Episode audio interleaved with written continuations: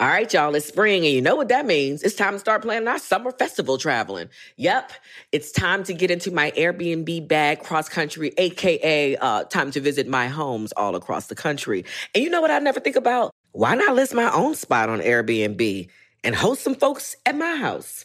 I mean, my house is cute. Yes, let's make money while we're spending money. Just trying to help you out, man, because your home might be worth more than you think.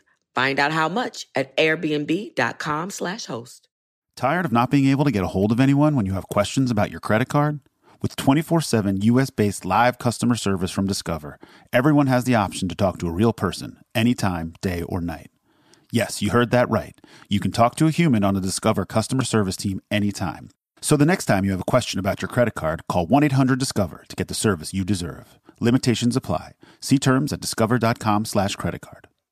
Welcome to 500 Greatest Songs, a podcast based on Rolling Stone's hugely popular, influential, and sometimes controversial list. I'm Brittany Spanos. And I'm Rob Sheffield. We're here to shed light on the greatest songs ever made and discover what makes them so great. From classics like Fleetwood Mac's Dreams to the Ronettes' Be My Baby, and modern day classics like The Killer's Mr. Brightside. Listen to Rolling Stone's 500 Greatest Songs on the iHeartRadio app, Apple Podcasts, or wherever you get your podcasts. Questlove Supreme is a production of iHeartRadio.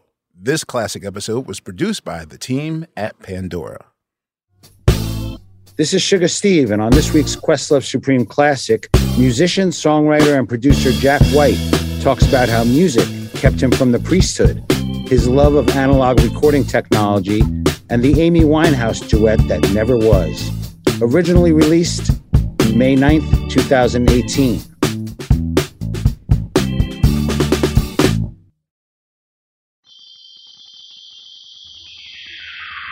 Suprema, su, su, Suprema roll call. Suprema, su, su, Suprema roll call. Suprema, su, su, Suprema roll call. Suprema, su, su, Suprema roll Now, call. Jack critique of hip hop culture. Yeah. All good, fine. Yeah. But his disdain for bananas? Yeah. That's where I draw the line. Roll call, Suprema, su, su, Suprema roll call. Suprema, su, su, Suprema roll call. Fonte's in the building. Yeah. Time to settle the score. Yeah. In this room filled. Yeah. With raconteur. Roll call, Suprema, su, su, Suprema roll call. You practice that word a lot. Suprema, su, su, Suprema roll call. My name is Sugar, Yeah, the one you trust. yeah, Till I bust out yeah. my blunderbuss. Roll call, Suprema, su, su, Suprema roll call.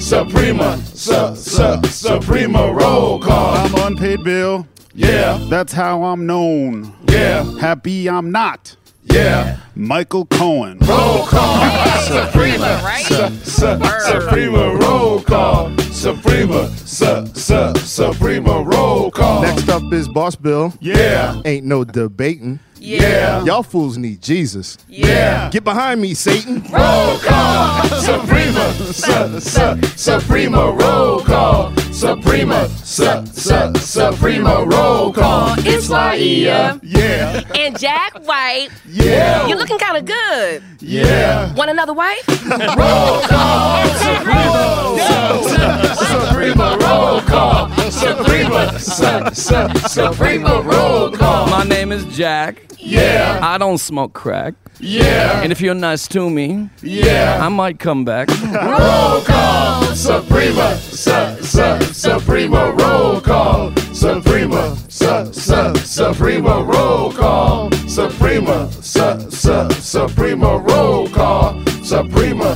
su, su, Suprema roll call. Oh. Yo, Laiya. Laiya switched up the flow. that was last minute. Were you, were you, listen, were you uh, listening to Cardi B this week or I something? mean, a little some of that, you know, and then sit beside Jack. That was a little inspirational. So you thank switched you. up the flow. Just a little, you know. Wow. Ladies and gentlemen, nice, nice. Wow.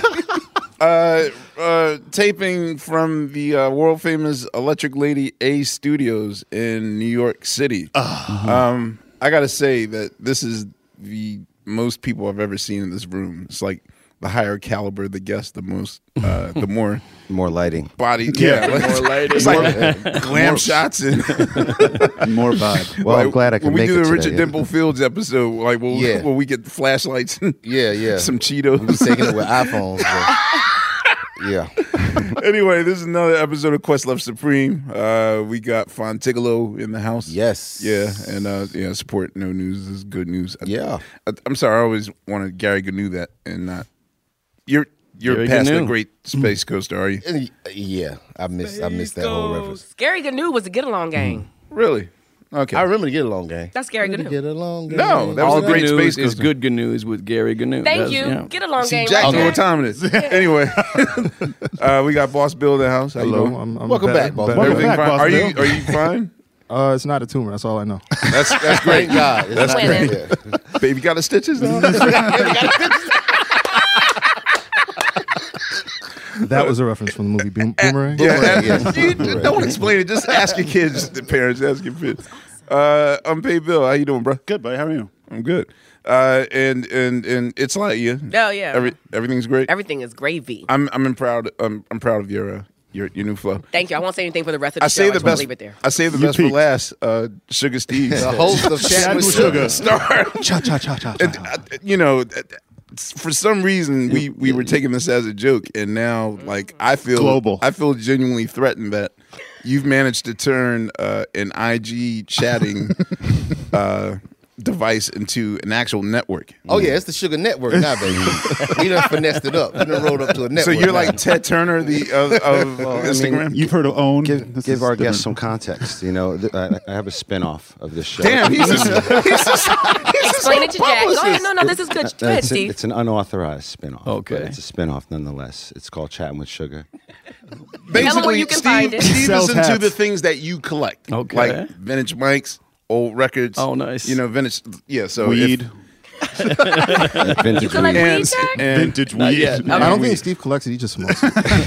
First Right? collect. I collect the resin in my right, right, right, right. Anyway, ladies and gentlemen, our guest today, uh, I have to say, I don't want to say he's a Renaissance man. I'll say he's a, a, a drummer, a singer, guitarist, piano player, producer, songwriter, label owner. Uh, the hell's from the D, uh, the city of Detroit, Michigan. Uh, he wears many hats in his lives. You know, member of the Rancateurs, as as Fonte so What was it? Wait, wait, what, what, what? Say that again. The Rancateurs, Rancateurs. What, I- I mean, Raconteurs, that's it. Yeah. He said Rankin Tours. I'm no, I sorry. said, no, I said, oh, No, he, he did. He. He did. oh yeah, I thought okay. he said rank. No, I thought he, that's, he got it right. Okay, well, I thought he got it wrong, and I was anyway. The Raconteurs, uh, the Dead fight. Weather. Sorry. fight. Uh, you know, he's produced and guested and appeared on a lot of projects that we love from uh, Loretta Lynn's Van Lear Rose, one of my favorite records. Uh, legendary Wanda Jackson, done work with Alicia Keys, Beyonce, Tribe Called Quest, Nas, Elton John, the Rolling Stones. Uh, the list goes on and on. Uh, but it's and the Muppets, yeah. but it's uh, as one half of That's the the, one unit. I'm, that's the one I'm the envious, most envious. of. I'm jealous too. Uh, but as uh, one half of the unit known as the White Stripes, uh, that one made once made uh, my hero John Peel once declare that this is some of the best music he's ever heard since the days of James Marshall Hendrix. Uh, not to mention uh, the the massive critical acclaim he's gotten. Uh, Twelve Grammys as a producer, as an engineer, songwriter, and I'm jealous as a package designer. Ah, That's a good one. I'm highly jealous of, of his package designing uh, uh, Grammys. Anyway, uh, I can go on and on. His uh, third solo record entitled Boarding House Reach uh, was released March of 2018. It's his third number one record. Ladies and gentlemen, please welcome the eccentric, eclectic, always entertaining. Damn, I'm good. All the E words. Jack White. And Soul Train. Thank you. Thank you for that fair commercial. introduction. Okay, I, I I I gotta get this out now. Wha- What's up with you and bananas? You know, um, a lot of you know when, when you make those riders, you make a lot of jokes that only people in the industry will understand. You know, that a lot of fans will understand, and that was one of those sort of red M and M's uh, things that. So Um, did you do that thinking that uh, what was what was the website that used to always put all celebrity riders? All the on? smoking gun. Oh, Did you do that thinking that the smoking gun would pick it up? No, we just did it for people. once? We people in the industry think it was funny. You know, Oh, Uh, all all the stuff on there was you know to, for people to think it was funny. But uh, you know, I think it's one of those mysterious things that people out there think writers are sort of like uh, you know. Snap your fingers, and you know, Right, diamond encrusted staircases will be made for you or something. But it, so you, you know, the artist pays for them themselves. You know, so Well, didn't somebody say that they put the crazy stuff on the writer to make sure that pe- that people were paying attention? yeah, Someone did, said yeah. that It was once, yeah. Axl Van Rose, Halen- Van. Halen or something, Yeah, yeah. Yeah, Van Halen, They yeah. like the whole just blue M and M's. They want to see how uh, how much attention you pay to detail. right. In my case, they never pay attention to our writer. You go to Whole Foods get your like stuff. we still have like a white white owl blunts and Oh, wow! it's like the 1994 Wu Tang rider. no, we, we haven't changed our joint yet. Hopefully, there's less PCP on it Yeah, yeah, way way less PCP. than the Wu Tang Rider. I get it. Um, so yeah, we, we thank you for coming to the show. I, I got having me. so many questions to ask. Um, so let's hope I get this right. Were you born in Detroit, Michigan? Yes. yes. all right. It's like I think it's like the first one. All the greats, Right. man, from Detroit. Yeah, I, I, it's uh, it's few. It's it, there's more in the hip hop world like J Dilla and stuff, but there's there's few in the rock and roll world since maybe the '60s actually born in, raised in the city itself. Most are from the. so everyone's from the outside. Where's Madonna from? I- She's from she, Rochester. Cause see on her IG, she trying to front like She she's did live in. Hamtramck, I think, for a little while, which is inside the city of Detroit. It's a Polish neighborhood inside the city of Detroit. So she she does have some of that uh, street real street cred in that sense. But What are the what are the actual sections of Detroit? Because the black people that talk to me just say is the east side and the west side. Yeah. and then there's like, uh, damn, what's the um, I'm from Southwest Detroit, which is sort of also called Mexican towns, an all Mexican neighborhood, but it was once an all Polish neighborhood uh, Mm-hmm. back in the day. But uh, there is no, you know, that that that Journey song, "Born and Raised in South Detroit." Mm-hmm. That's kind of a joke in Detroit because there is no South Detroit. The S- South Detroit is Windsor, Canada. Canada Oh, wow. comes underneath Detroit. So, okay? So uh, we we knew Journey had never actually been there. Sounded good though. So what is what is your version of Detroit? Because I guess Hmm. you're the, yeah, I guess you're the first white musician that I know that that I personally know. I Hmm. mean, I, I haven't asked. Bob, I'm hmm, about to say Bob, like we boys. Kid Rock. yeah.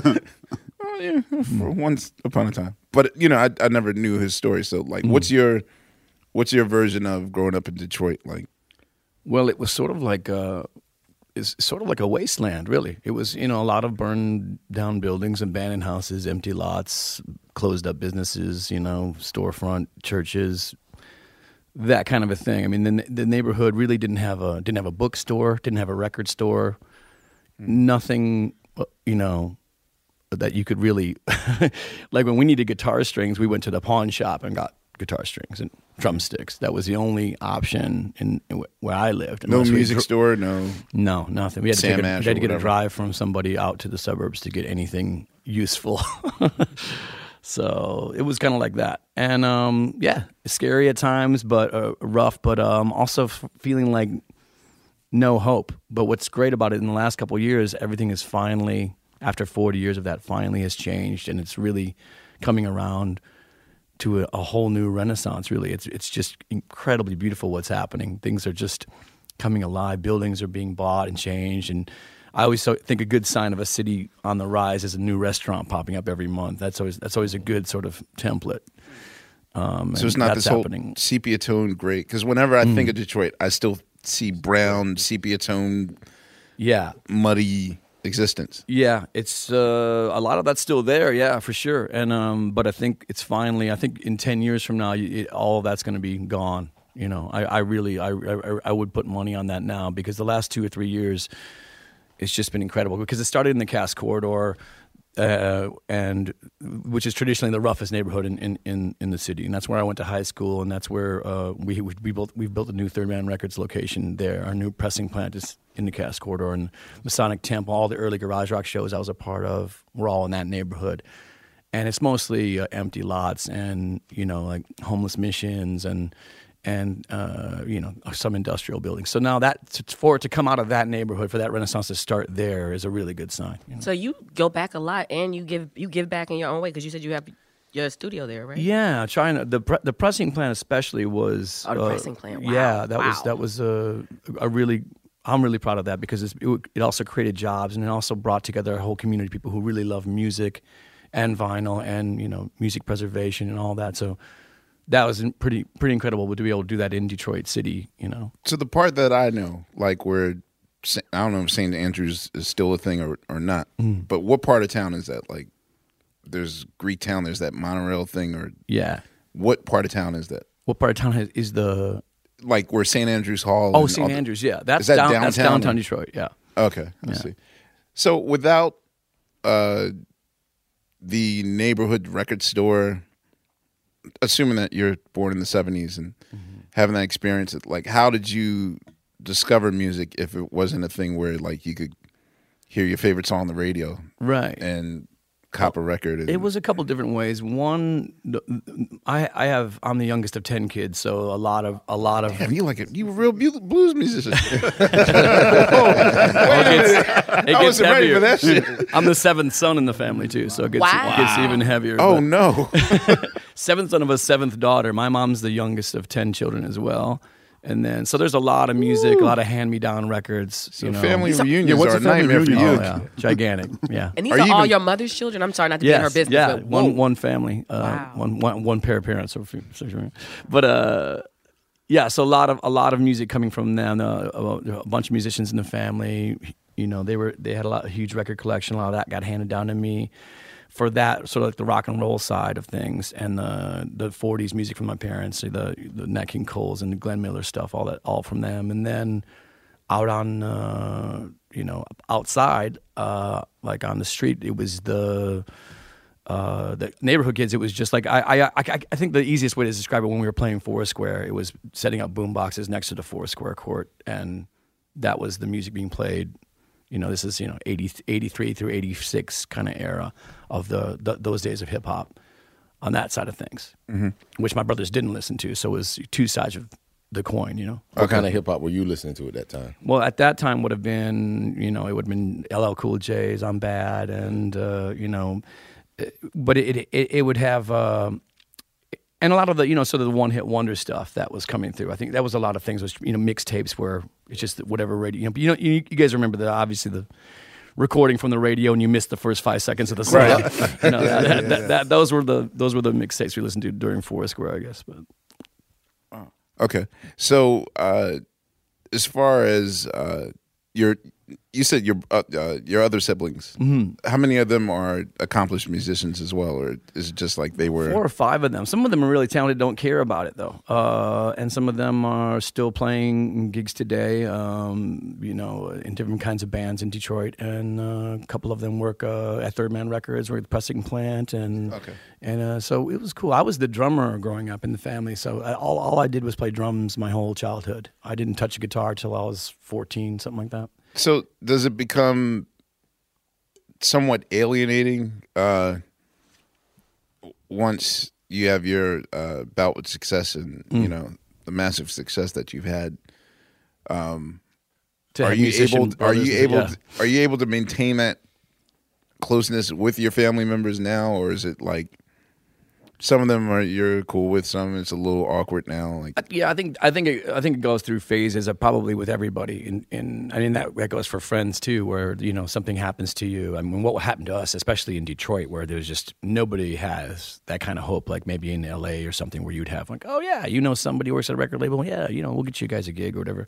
Detroit never had any illusions about you could get anywhere, especially with rock and roll or whatever, or blues music either. And so f- for us to go sort of very, you know, sort of worldwide after a few years. It, it's very shocking to anybody around us, especially the family, not really knowing how to relate to what does that mean, you know? What does that so even at the time when you guys were first starting out um, with your music, Mm-hmm. like there wasn't a thing like, well, eventually let's let's pony up enough cash and then we'll go to you know a music city, either Nashville or L.A. or Never. I never heard anybody talk about that at all. I never heard anybody even mention the dream of that. It was always just like, forget it. So never, the beginning, never going to happen. You're just going to be a local musician and that a was few that odd was the, that was the way I I honest to God had that exact same attitude until probably like the third White Stripes album, uh, where we started to go to when we got going to London. John Peel started championing us, and, and labels started talking to us, and Meg and I were just like,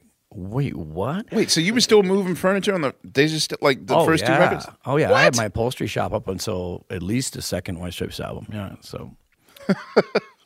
But that sounds like I've heard yeah, you I'm say about to that. say, Yeah, ten kids, uh, a few jobs. Yeah, okay. Just for information, how- Detroit. what's the age difference between you and your oldest brother? Um, Or you said the seventh son. my of bro- the, yeah. There we go. Yeah, the oldest in the family is 21 years older than me. So they they were often mistaken for my mom. Yeah. Damn. As a baby. I see. I, I read once where you said you were uh, considering uh, going in the priesthood. Yeah. Yeah. Was that a serious consideration? Yeah, it was wild because I uh, I got accepted to a seminary in Wisconsin and um, just started trying to, you know, your brain starts to want to get out of everything. I want to get out of this room. I want to get out of this house. I want to get out of this neighborhood. I want to get out, out. And that was one way I thought that I could get out. And but but the the the crux of the problem was I couldn't bring my musical equipment with me. You couldn't bring drums and guitar or whatever with me to this place. It was a dorm, and you had to, you know you're training to be a priest. I also felt there was some kind of calling for me in some way. I didn't really know what it was because you know I'm 13 or something. So so at the last second, I changed my mind and went to public school in Detroit, which was a, a strange thing for my family because it's a Catholic family to go to go to public school.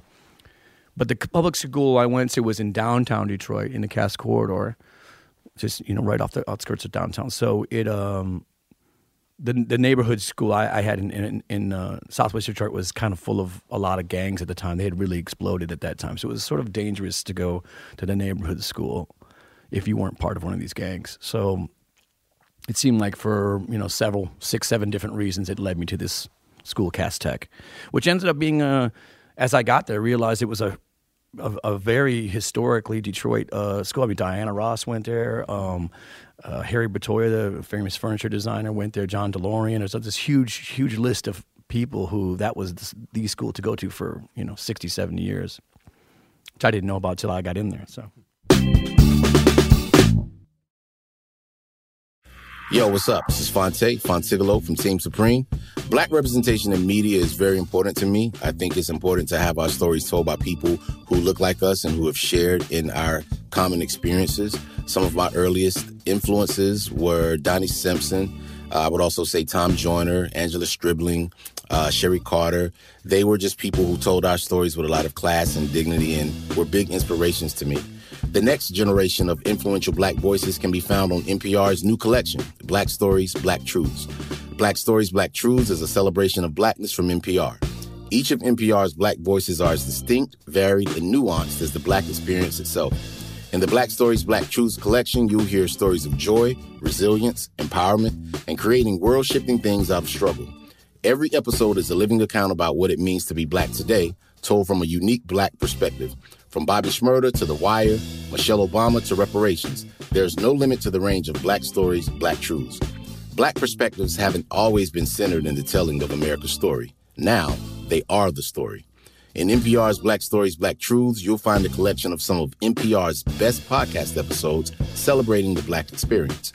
Hear a feed of episodes from across NPR's podcast, The Center Black Voices. It's NPR Noir. Listen now to Black Stories, Black Truths from NPR, wherever you get podcasts. All right, y'all. You know what season it is. Tis the season for spring breaking and planning our summer travel. And if you're like me, you're already in your Airbnb app trying to find which spot is right for you. Now, listen, while I'm looking to spend all this money, what I'm not doing is thinking about making money with Airbnb. See, you got to change your mind state. Make the money while you're spending the money. How you say, Laiya, do I make the money? Well, you host at your house.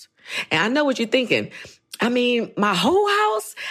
Well, no, you don't have to do your whole house. I mean, you could do a room or, you know, do the whole house. So make some money while you're spending some money this summer. I'm trying to tell you, your home might be worth more than you think. Find out how much at airbnb.com slash host.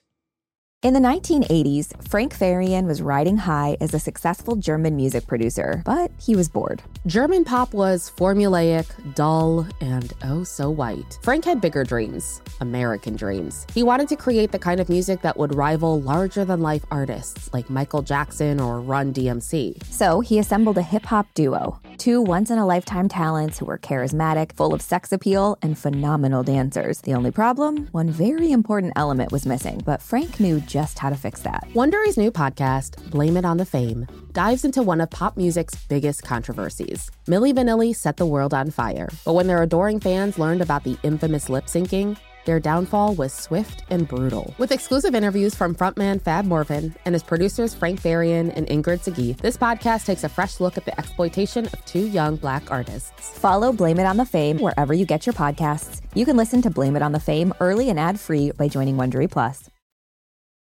When did you establish? Uh, first of all, a lot of your businesses uh, start with the word third. Yeah. what was it? Third furniture or Yeah, upholstery? Third Man Upholstery and Third Man Records. So, what is it with the significance of number the third I, number? st- I started all, all, all anything creative I did poetry, lyrics, music, verses, notes in the song. I would just start revolving around the number three a lot. I got obsessed with that number as about mm, 15, 16.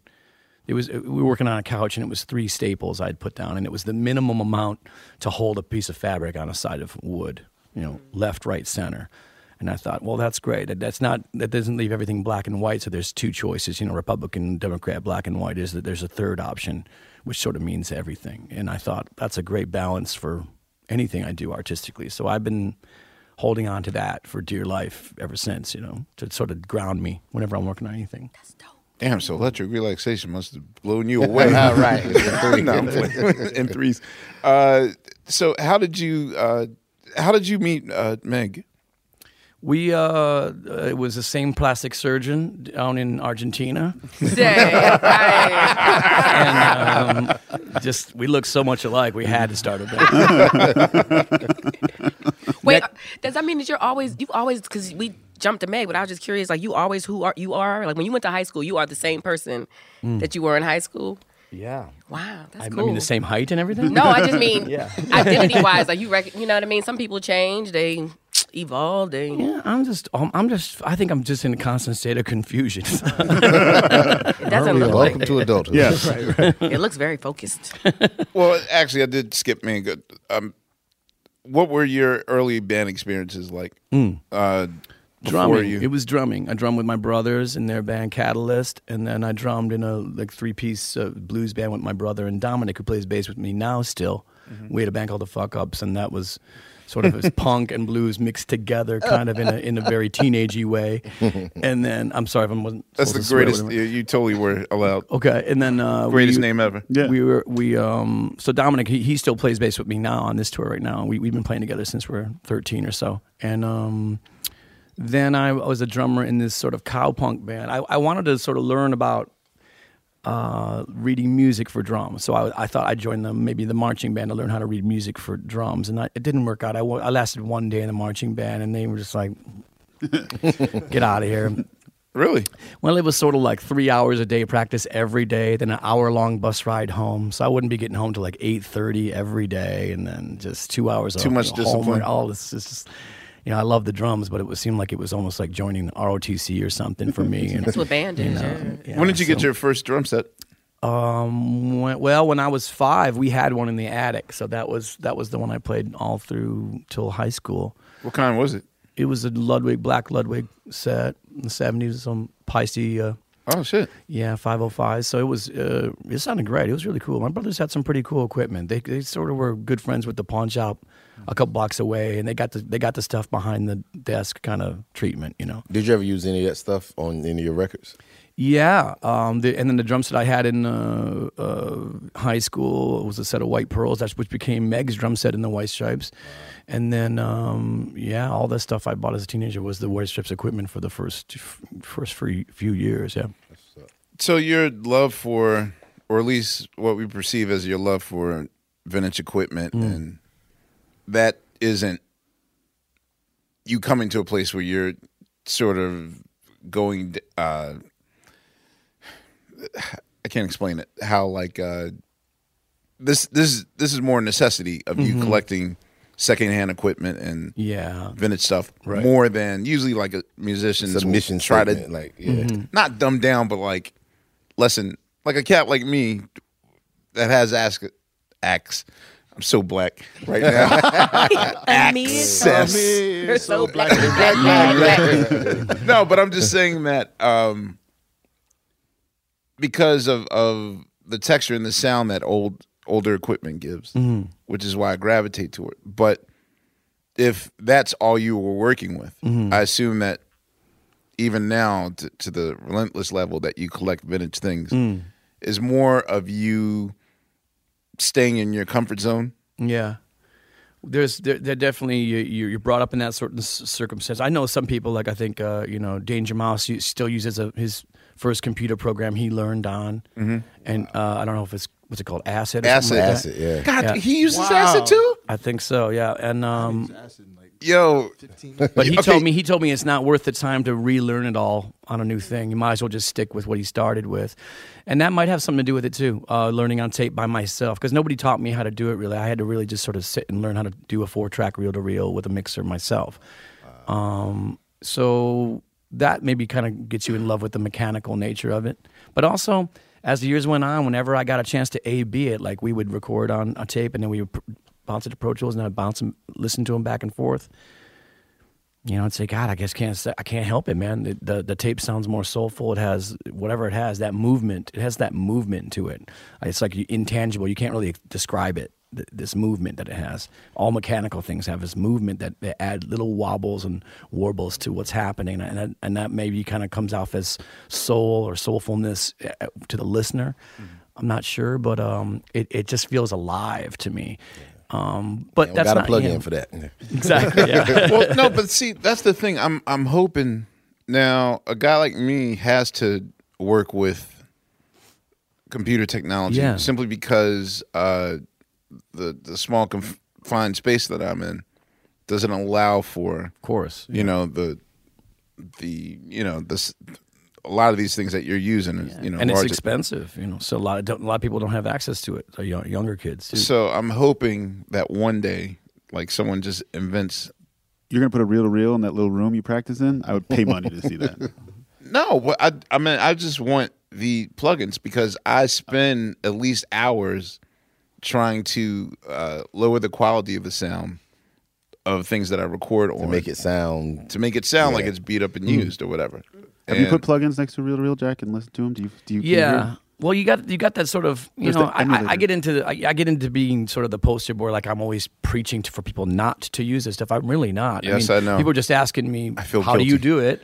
You know how do you do it? And I say, well, this is how I do it. And it's sort of like what amp do you like? If you listen to a tube amp and you mix it to next to a solid state amp, you say it's pretty good, but it's not like the tube amp. You know. I was going to say you also edit your own uh, tapes, correct?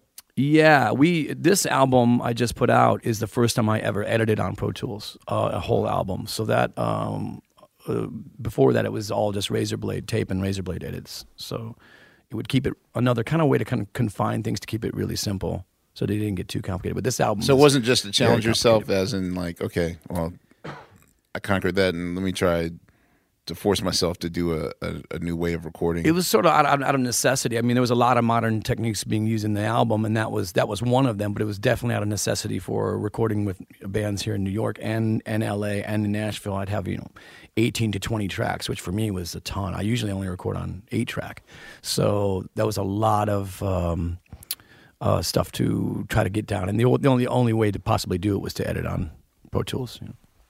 Did you lose my vocal? Seemed like it went out of the headphones. No, no, it's all right. He's engineering right now, folks. this is all going to tape for sure. Yeah. This place, man. Yo, we should do this on the five. Yeah, all the tape. Sound- we really should have recorded this. It would sound on hand. fantastic. Shit. Can you imagine how long it would take to put the show out?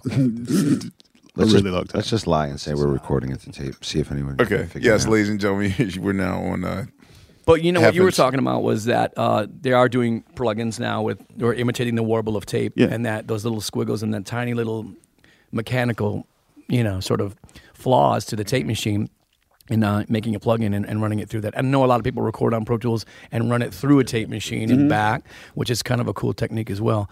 But at the any, at any rate, anytime, eh, whether it's reverb or compression or that kind of program, every single one of them is an emulation of the real thing. You know, digital reverb, for example.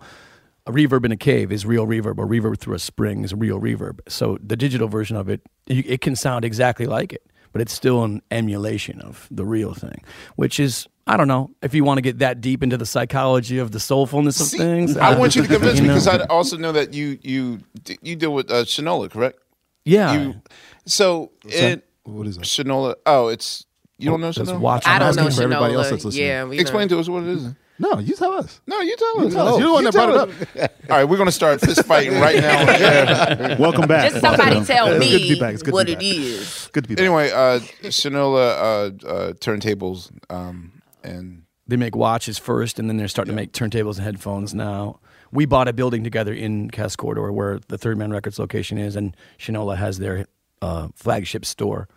And they, they opened a factory where they, they make they, they make watches in the city of Detroit. So it's pre- pretty amazing what they did. So I'm just saying that I I know a lot of audiophiles that you know they have you know vintage turntables, mm-hmm. and I'm a dude that loves collecting records and stuff. Sure, yeah. But I the one thing I feel guilty of is that I'm not the guy that like gets an orgasm off of vinyl. Now, as a I D- know a lot about you, Amir. and I, feel like I should learn so much more. Because I thought you did. I thought that was your thing. Yeah, you and Steve Yeah. together. What no, else? I'm just saying it. that it's it's. I mean, for a guy that relentlessly collects records and all those things, like, um, I feel guilty that I'm not one of these. Like, I don't have a Audiophile guys. Yeah, what's But you uh, what's the turntable be. in the, the lobby right now? McIntosh. Like, like a McIntosh. Like I've yet to get a Mac. Do you own a McIntosh? Not a McIntosh turntable, but I do have the amplifiers. Yeah. The So, turntable's a little too expensive. Does that truly make a difference to you, or I think that the, what goes on, in it, to me, it, there's the MacGuffin of whether the format is eight track tapes or cassettes or vinyl. Uh, I think vinyl is just the most viable thing that everyone can kind of get a, get around to with the large artwork and the large object. Just trying to be reverential to music itself, like a movie theater and a seven mi- millimeter film. Going in there, closing the door, turning the lights off, the curtain opens, and we watch a film. We actually, in 2018, we all get off our ass and we drive to a theater and sit down in silence, turn our phones off, and in the dark watch a movie. That's incredible. We're still doing that. Um, I just want that same reverence for music. So the vinyl part, you know, if it's if it's eight track or cassettes or whatever it is, I just like that it's something you can Something hold tangible. in your hands. Something tangible, yeah. Yeah, and um, I also think that when it comes to the way you know, I say we travel and stuff. Of course, I'm not I'm not bringing a turntable backstage and setting it up. I'm listening on an iPod or or we're listening in someone's phone, going through Beats, Pill, or something like that. Doing whatever we can. wait, to you make have a phone now? I don't have a phone. No. someone, Whoa, someone I thought the world was phone, coming yeah. to an end. I was like, wait a minute, I thought you don't own phones. So you still don't own a own, own no cell phone? I don't know, but um, but the but the All the family lucky members, you. would you? I'm like, how did they reach I'm you? sorry. Nah, that's real though. That's Hey. real as fuck. I do uh, uh, mostly just emails is how I communicate. That, that way I can walk away from it. I can sit down and do it and walk away. Must be nice. I'm sorry. I, I know you were t- making another point, but when did you get to this point where you were allowed to do that? Because you know that's a luxury. Yeah. Oh my God. it's- Yeah. Don't think people around me. It doesn't drive them crazy. it drives them crazy. But um, it's just sort of a. I think that it's just one of those things for me personally. I again, I'm not preaching to other people. For me personally, I I, I can't do that because I will be on it all day long. It will not stop, and there's just so much going on in, in my world that I don't really want to be a slave to that. It, it it'll it'll just consume my life, and it's nice to be like I think you know it's a, it's an interesting thing. I can give you an example with my kids. We had a, a like a family uh, car, and the first we had the same car for the first like seven years that they were growing up. We would take long trips from Nashville to Detroit and stuff like that. Your actual kids? Yes, Oh, my I thought you meant yes. childhood. Okay, your kids. My How kids. old- how old Like, are- how old are they they're they're ten and eleven now. Okay, gotcha. Let's say for the first seven years with this family car, and um, this the this car had a DVD player in it that we never told them about, and they would point to this thing in the ceiling. What is that, Dad? I'm like, oh, that's just something for the air conditioner. and uh, my point wasn't to deprive them of whatever. It was just to like that imagination time where you get to really think and look out the window, and just that's the time where you really start to imagine the best things in life. See, you're not the dad that let like the Little Mermaid babysit your kids so that you Oh, get no. silence. No, no. They don't have iPads. Yo, dude, I admire that shit Oh, because thank like I'll go to Sunday brunch restaurants and Oh, I'll yeah. just see a Everybody's bunch of in their kids. yeah. Yeah. Plus, watching- that requires real fathering.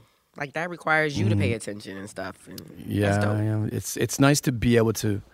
Well, it's like I remember like working when I whenever all the jobs I've had, the best music ideas I think were me, whatever it was, making a making a you know a pizza at the restaurant or bussing a table or or working on a piece of furniture. That's when I'm like, oh man, when I get home, that's that's what I got to do. I got to put a reverb on that uh, snare drum when I get home. That'll, Gives you that'll time the to think. That's this time where you have the best ideas. You know. So, uh, if you can, name me five albums from Mm. your childhood, Mm. like before the age of thirteen, like Okay. the the music that defines you that you hold on to that you grew up with, not like you Right. know you heard your brothers playing or whatever, like that you personally gravitated towards. Um, I, I loved a lot of Deep Purple when I was a kid. That was a, that was a big band for me. Ritchie Blackmore and Ian Paice, what they were doing, I really loved that. I loved um, Roger Miller. Um, I liked his the, the sort of cross that cross between country and sort of I don't know what folk and '40s tunes or whatever that he that sense of humor he had. Um, the Beatles a lot. Beatles White Album. Um, um, I can't think of a Roger Miller name of an album, but maybe just sort of the, the catalog of Roger Miller, whatever. Um, and then, uh, you know, he's talking about 13, 14. At that moment, there was a really funny moment that people kind of think is, uh, uh, you know, I'm making it up. But, you know, in, in Detroit, in the alleys, we had these giant dumpsters. They were trying to kill the rat problem in Detroit. So they got rid of garbage cans and they put giant dumpsters up. So one of my favorite things to do was on the way home from school, walk down through the alleys and go through, flip the top of each dumpster and see what was in there. Dumpster diving and trash picking. Oh, wow. And um, I found the Stooges' first album on vinyl in in one of those dumpsters, and that really changed my life. It really it, it was it was kind of uh, I went I, I recorded it. I, I recorded "I Want to Be Your Dog" on four track because of that, and it led me into punk rock in a bigger way. Really? And um, Have you and Iggy worked together or met each other? Oh yeah, we, we've, we've we've we've done a couple tours together and stuff. Okay, Uh, yeah, he's he's incredible. And um, was that four? Yeah. Oh, let's see now. Um, I, well, I probably you know anything to do with Led Zeppelin would be. I, I like Led Zeppelin one. I think Led Zeppelin one. You know, someone asked me recently, "What's the best um, first album of any group?" Uh, and I'm kind of you think like maybe Jimi Hendrix's first album, Ramones' first album, but I think Led Zeppelin one is pretty tough to top for a debut album. Oh yeah, so I mean every single track is you know So, did you ever go? Because every music snob I know usually get to that place because sometimes they go so deep in the abyss of the opposite direction. Mhm. Like, again, I, I grew up in the era of um, Columbia House. Yeah. Uh, where uh, kids ask your parents. Uh, we used Tape to, for a penny. Yeah. yeah, right. for for a penny. And TV Guide, you you tape a penny to that to that form. Tape penny here. Yes, yeah, tape and then penny here. You're, Yeah, you're part. You're part of a record club. That's like that's part of my ratchetness. Like I would sign my grandma Sign up. other for people's it. names. Oh, man, I- yeah, Oh, I we all did that. that. So come on, I did that scam in college. That's my worst punishment. Like my grandma got all these. Y'all put them out of business, by the way. No. Well, I'm just saying that uh, I would also be too lazy to mail back uh, mail back the uh, the, the, stuff I didn't want. the month, yeah, the one of the month. They So you. yeah, I just like all right. Well, Debbie Gibson out of the blue. I'll yes, Debbie Gibson. but then wound up listening to this shit and like committed it to memory. Like, Debbie changed your life. yeah. So I'm saying like, have Yeah, I think mine was uh, Kenny G uh, dual dual tones. tones. no, but black people came for the on the low. No. you know what I'm saying? Songbird. no, they do. No, No. my, no, You- my you my out your damn mother-in-law cuts for Kenny G. Black Like, people That, can't. that first I'll take G Debbie? Gibson. Go, go listen to the first Kenny G album. You'll be surprised. Don't it sound like Yeah, Dave that Cosby? one. No, even before the one Yeah, before with, Dual with Tones. Kashif and all that on it. Oh yeah, Kashif? and um, Yeah, Yeah. Kashif. Kenny Dude, G, Kenny G universal. was- Guys, Jack brother. White is here. Can we talk? Jack- We're talking about Kenny G. And, and Jack ain't said nothing about Kenny G. we Yeah. we fall down got this real rabbit quiet. Just, Nobody over here saying anything about Kenny G. I'm getting I'm getting to a point here. Yeah. Black people had a love Kenny White people do too. Is the universal bringer together of Y'all white ain't- and black. y'all people, No, but he was ours No. first. Yes. No. Yes. And then Duotones came out, and then like It was okay. over. It was, Anyway. the, t- it was the tight Then it was curls. Julia Roberts soundtrack. So my point is, Columbia House Ponzi scheme. did you ever go through a phase where like, Sorry. you know, you just is there new kids on the block uh yeah. cassette in your like Step you got for tw- when you were 12 years old or something like Oh, man, that's a good question. I'm trying to think of that, like something sort of like uh, Embarrassing. You wouldn't Totally out because I feel like your- serious serious musicians and serious record people mature once they get out of high school. Once I was out of high school, then and I started messing with y'all, and you know what I mean. Like, and then your your your tastes are more refined. But there was a period where I was just open and getting everything. So It's tough, man. I'm trying to think of a time, but I definitely had probably too much of an attitude at like you know 11 through 13 where I liked real musicians. you know? so like I I, uh, I I- had a chip on my shoulder about that, probably because of being raised by senior citizens and a lot of people in the family really loving music and Older you know, people. And it's you know by the time the late 80s was hitting, you know it was the, the sort of digital sounding, gated reverb kind of sounding stuff was starting to sound kind of that? fake and stuff. Yeah, I, I just gravitated normally to more of the 70s and 60s stuff. I mean, I did like, you know, the Guns N' Roses and, and I loved Michael Jackson, of course, and lots of things from the 80s.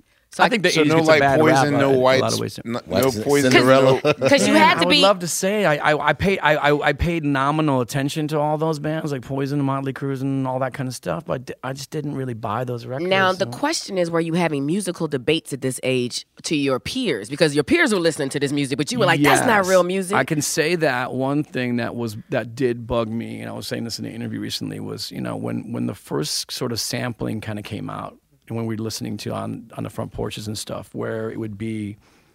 I think a good example was like the Beastie Boys uh, f- uh, sampling "The Ocean" by Led Zeppelin, right? And it would be like the kids in the neighborhood didn't didn't know um, um, that that what where that was from, and then it was um, uh, EPMD. Uh, I shot the sheriff, um, and it was sort of like yeah, and it was like, hey, whoa, whoa, that's that's you know, and they're like, I'm like so, oh, and I'd be like, what do you mean so? Like you, you know, I think the cool part is that if you know where this from, that's cool. But then it was it's just that other debate of no, it's just the sound of it. It doesn't matter where it came from. Well, that was hard for me as a 12, 13 year old to kind of get my head around. It took me a few more years to, to figure that out. But there's some people that also, like for me, hip hop was crucial in explaining what my dad and my sister's record collection was. Right. So I help needed, make sense of it and put it in context. yeah, like my dad had that. uh So your dad would he would tell you where this sample came Well, from? no, or no, no. thing? He he.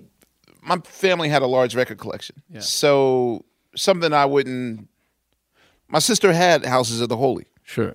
Um, actually, she has Zeppelin one too. So I never knew about when the levee breaks until one day I saw a kid was listening to it at lunch, and I was like, "Wait, I know that drum break from somewhere." Right, right. And then I put two and two together, like, "Wait a minute, right. the Beastie Boys used it." So in my mind, I wasn't, I didn't know what sampling technology was or looping and none of that stuff. But once I got home, then I realized, like, oh shit! And then all of a sudden, I dived into Led Zeppelin that way. Right. So I mean, But how did it feel that you knew that information and your friends didn't? Is um, does it matter? I, you know, as a kid, I thought that everyone was supposed to have this savant knowledge of No. who engineered what, and you know, put the headphones on and close your eyes, and Yeah. I, I, I just, yeah, Just us, really, but yeah. you know, I, I, I get it now that not everyone is built that way.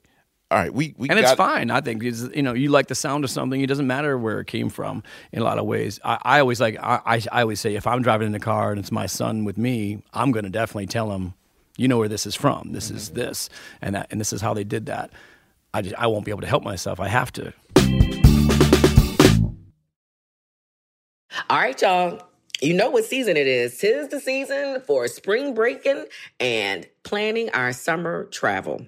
And if you're like me, you're already in your Airbnb app trying to find which spot is right for you. Now, listen, while I'm looking to spend all this money, what I'm not doing is thinking about making money with Airbnb.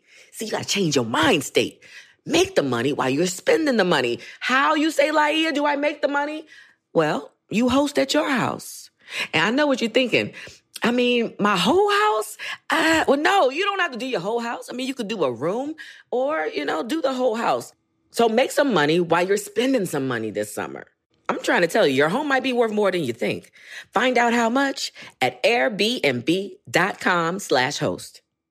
In the 1980s, Frank Farian was riding high as a successful German music producer, but he was bored. German pop was formulaic, dull, and oh so white. Frank had bigger dreams, American dreams. He wanted to create the kind of music that would rival larger than life artists like Michael Jackson or Run DMC. So he assembled a hip hop duo, two once in a lifetime talents who were charismatic, full of sex appeal, and phenomenal dancers. The only problem? One very important element was missing, but Frank knew just how to fix that. Wondery's new podcast, Blame It on the Fame, dives into one of pop music's biggest controversies. Milli Vanilli set the world on fire, but when their adoring fans learned about the infamous lip syncing, their downfall was swift and brutal. With exclusive interviews from frontman Fab Morvan and his producers Frank Farian and Ingrid Segieth, this podcast takes a fresh look at the exploitation of two young black artists. Follow Blame It on the Fame wherever you get your podcasts. You can listen to Blame It on the Fame early and ad-free by joining Wondery Plus.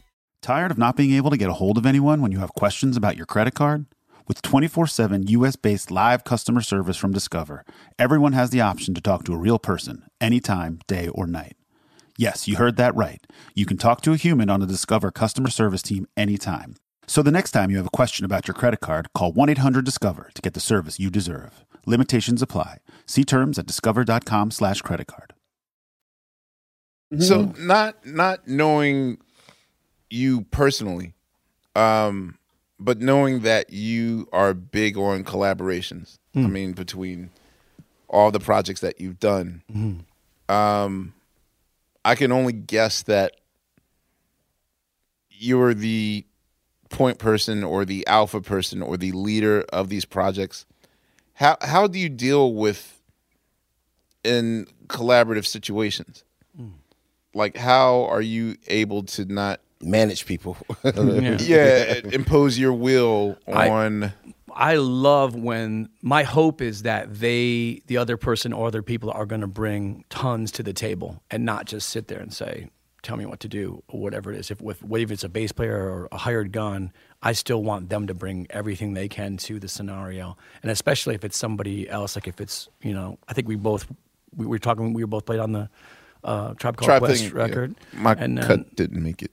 Oh, Damn you, shit. Tim. Oh, wow. Anyway, Way to go, Jack. Oh, shut up, Bill. Jack drum, Jack done drum Cut Quest that off part, of the tape out. Get the scissors out. Yeah. Get out a razor blade. That's Get all rid of right. that. He made the video. He all right. No, no. I mean, it's one thing if you're doing a tribe record where you know, Mm-hmm. like, Tip has the pedigree and engineering and all that stuff. But, like, you know, if it's just that I know that you know your music IQ is higher than thou, like everyone else's. But I also would assume that you would know that you would alienate people if yeah, you just. I, I mostly I mostly keep my mouth shut. I think the times where I do say no, no, no, no, there's no way we can do it like that. It's just it's just not worth the awkwardness and the the reaction that I'm being a diva or a control freak or something like that. So I'm for for 95 percent of the time I will kind of put up with things that I can't stand uh, on, on a Oh, mix no. out of guilt, you know. Oh, and no. it's it's it's uh, so if someone just brings a 57 Sure to the session, you're just like, sure, I don't care. Well, a These great example. A great right example here. is on this new album. There were definitely keyboard tones. Uh, we had four different uh, keyboardists and you know synth players and keyboard players that were definitely playing tones that I would have never picked in a million years. And I said, all right, let's let's see if it works. I want to be turned And on it didn't make you new. cringe at all, like, "Ugh." At first, it would be like, mm. and, but uh, yo, you know, Oh, wait, because DJ Harrison is also Yeah, how Oh, however wow. you DJ found Harrison DJ Harrison record. on Yeah, his that's so record. dope. Okay. Yeah, he's great, man. And uh, so they would they would they would pick up tones. Some of them I instantly love. Some of them I was like, I don't know about that.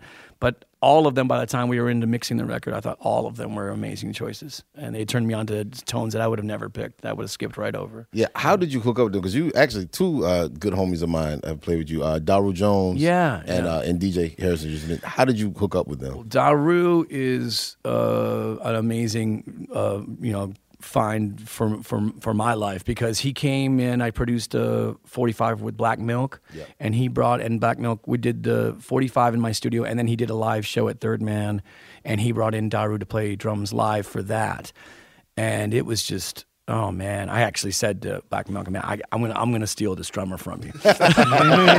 you know, another half joking, half no. I'm really, I'm really gonna steal this drummer from. But I just couldn't believe he's just so unique and so incredible. So that that was a cool uh, uh, scenario, and um, it's also great because um, you know everyone in, in when you're in different genres. If you play with people in Nashville who are from the bluegrass scene, they've played with so many other people that they're bringing their knowledge from playing with Bill Monroe or or some uh, you know other cat from from from back in the day and, and what they learned from them, and then people who've played with hip hop uh, live. And I think I've talked a lot about you know I was you know first impressed when I first see Roots back up uh, Jay Z or something like on a live TV show, where it's like playing the playing the samples and the recorded version with live instruments, which um, to me was like that's that's for this album I was working on. That's the musician I want, the musician that can do that. If you can perform live um, on stage, what what's what, what's been recorded as a sample or a loop or something like that. And and luckily, a lot of those people were, were up for the idea. And then DJ Harrison, how did you guys? How did he? You come know, across your radar? specifically on DJ, I can't, I can't remember specifically, but I was definitely going through footage and saying, "Who's this guy? How about that guy?" I thought uh, the randomness of saying, "Who's this guy playing keyboards behind Kanye in this clip?" On and okay, can we get him? And who's this person playing bass with uh, Lil Jon or whatever? It would be uh, or Lil Wayne. So it's, it's just like. Uh, you know, we'll get to people through these just random picks. And uh, so some of them were there, showed up. Some of them were on tour, couldn't do it. Some of them, oh, I can't do it, but my friend can. so a lot of stuff would come out of that. Yeah, he's So- just such a, a a hero of ours. Like a lot, we have like a lot of his underground tapes. that- DJ? Yeah, DJ Harrison, yeah. Yeah. Very cool. And and so such a humble guy too. And really just uh, yeah, i- real interesting tones. I didn't So- realize how young he was when we first met. I didn't realize. Yeah, I'm like, yeah. God, dude, you're like in your Mm. twenties. That's crazy. let me let me ask a question. I guess this goes to you and Amir. Is it a small collective of those kind of musicians? Like, how small is that collective of like reputable reputable musicians who can do that task? Yeah, well, see, the thing. a good man is hard to find. I don't know. Okay, Yeah. so the thing that I really admire about all the projects that you've done, especially um, with uh, your non-white stripes projects, is the the discipline. And a lot of times, it's hard for me to um, convey to musicians that sometimes less is more um, that it doesn't always have to be about I'm over here, I'm over here, because you know, uh, I mean, there's complete websites dedicated to how many notes can I squeeze into you know this particular Yeah. two bar. Yeah, yeah. Um, so for me, it's not about the the quality or the level of the music. I'm more into if they're disciplined, if they can keep it in the pocket, even though they play the most simple thing in the world. If they could play it consistent. So I that's heard even you talking smaller. about uh, what was, what's the drummer's name who played on uh, Billie Jean? Uh, Oh, uh, uh, John Robinson. uh, no, in in Ndugu Chancler. Oh, oh yeah, Leon. Yeah, Yeah. the simple that just Yeah, I mean the it's like you. simplest drum beat The of all second time. you hear that snare, you know exactly what it is, and it's just that to me is way harder than you know. But that's your mantra too. That's always been your mantra. How can I sound like a metronome? Right? But that- know, that- but that's always what you say. But that's bullshit because you work hard to be a metronome. and that closes up the the, the gap then, because that's like even smaller number of musicians that Yeah, are 'cause a lot of guys, yeah. wanna I'm about to say stuff. if like for me, Daru is actually. Oh God, I don't want to say this statement. Never mind. Say it. That means you should No, absolutely you say always it. want to throw me in the You fire. absolutely Someone's say got a razor blade and the thing. Cut it out. We're good. Yep. Nah, They're cutting shit out. this analog. Shut up. No, it, like he is a cat that I it, that he's my number one thumbs up drummer cat because he just understands the pocket. Mm-hmm. Mm-hmm. You know, And he has methodology to what he does. The way he sets up his kit reverse. I've never seen any drummer the do first that. yeah, I was about to mean, say I thought that was something when I first saw him play. Uh, we did a show with you, and I saw his drum. I was like, "Yo, it's just gonna fall over." Right. Yeah. And I never once thought I tried that once. I tried sitting down in this kit. I can't play it. It's just impossible. Yeah, it's that's a very unique thing. He So gets what is great it- so tone to, to the listeners? He, exactly tilt, he makes tilts it the different? snare and the floor tom towards the audience. He- so he's- he's hitting. He's hitting like this. In a mirror- in it's a like mirror- your wrists are bending the other way. You know, like, Oh wow! In a mirror speak, he smooth criminal leans the entire. he, he smooth criminal leans the entire drum set towards the audience. Wow. you know, it, Dara, are you okay? That's awesome. Did you know that's Michael Jackson's only patent application? I know this. About this? I don't The- even know what that name- means. So Patent he, uh, application? to lean, he, he did a slit in the uh, the shoe, and he would slide into a nail on the floor. What? And that's how they lean. So they were their feet were. I held thought in it was nails. cameras. No, Oh my God. That actually he has a happened. patent to it. Every single dancer's on nails? That's crazy. Yeah, I'm sorry. there's a good blooper. Uh, It wasn't in Moonwalker. Michael once. Michael once fell uh, Did he miss into the it? audience, and it's it's well, he laughed like it was like a blooper moment. but because they were on Pro Tools, they had to finish the song. so you want to see something interesting, Michael? I don't know if you guys have seen this clip, but have you ever seen this clip where Slash keeps playing guitar solo and Michael gets mad at him? no, Oh, black and white. Oh my god! Really? I mean, I, that was the only I don't know. It's the only time I've ever seen Michael get mad, mad. I- He's Slash for some reason is, is pissed about something, and he's he's coming out to do uh, black or white. Right, right. Because the end of the guitar solo, blah blah blah, and Michael's like, you know, giving smoke and pointing. Right, right, right. And he just doesn't stop, and then Michael starts simmer. going like this, folding his arms and looking around like. and it's like, why is he doing this? That's when the joke came They out. had to pull him off, and two guys came and pulled Slash off. Really? It's Ah, on, Where is this? It's on Slash YouTube. Yeah, even it's on what it was. YouTube. We'll find it. I'll find it. There's Yeah. a good one also where uh, it's raining. Uh, like in Argentina, it's raining and the floor is slippery as hell. But Oh, Michael's no. angry because like the guys aren't there. to wipe it down. Like he's just skating on the. It's like at the beginning, he's skating all over the thing, but he's looking at them like, make Oh, it actually, stop I raining. think I've seen that one. I think I've seen that one. and he's Yeah. like passive aggressively like it's just running all over the place like and I'm like motherfucker you're in Argentina in a monsoon on a slippery ass stage with an open like with no roof Yeah, of course it's- like cancel the damn show we miss you, Mike. Damn. anyway so okay uh, with I was about to say it's an hour and I didn't even we get, get to, to the white one stripe? white stripe question. Well played, Jack. Well played. Actually, I want to start at the end. Yeah. How do you know when it's time to close a chapter? That's a really great question. I think that's the probably Because I still think you guys are going to come back with the record. White Stripes. You mean? Yeah. Um, yeah. That, it, and I think that in order to for me to to move on and, and call things under the name Jack White on, on my albums, that that band needed to to be done so that it wasn't constantly okay. Well, thanks, Jack, but uh, can you get back to what we wanted you to do or whatever? And that kind of goes with you know I've started over several times. Started over with the Raconteurs from scratch. Started over the Dead Weather from scratch. Started off solo from scratch. So you're not really supposed to do this if you have an act that's working and people are digging in and it's it's, it's working out with people. So um, well, I keep doing it, but you know, I, I and I, it's just the way I have I have to move forward and progress. So. I, a lot of times, I think you know. I think Meg was always like, "Yeah, that, I, I like finishing up on top, where I don't, I don't feel any regret about well, not even one song we ever did," and uh, that that was kind of nice about that moment too. And um, so, yeah, I don't, I don't, I don't feel any uh, urged urged for that to happen. And I've, you know, I've also talked to people like, you know, Jimmy Page and Robert Plant you know, to, to continue the Led Zeppelin thread. That, you know, I mean, they obviously get asked every day for the last fo- forty years, years, right. when's when's it When going you're to going happen? to end the honey And- drippers. yes. Come back. Where are the honey drippers at? So it's it's. Uh, I mean, I don't want you to have to reveal the smoke and mirrors of whatever your uh, presentations are, um, but for those White Stripe records, were they completely one hundred percent a collaborative drum, Meg, Jack, moment, or did you do some songs by yourself? I'm only asking Mm-hmm. because my my personal favorite album uh, is Satan, Yeah. and the first time I heard uh, the nurse, Yeah. I was just like, yo, like no one has, no one's timing is this goddamn good, Mm. except for people that play with themselves. Yeah,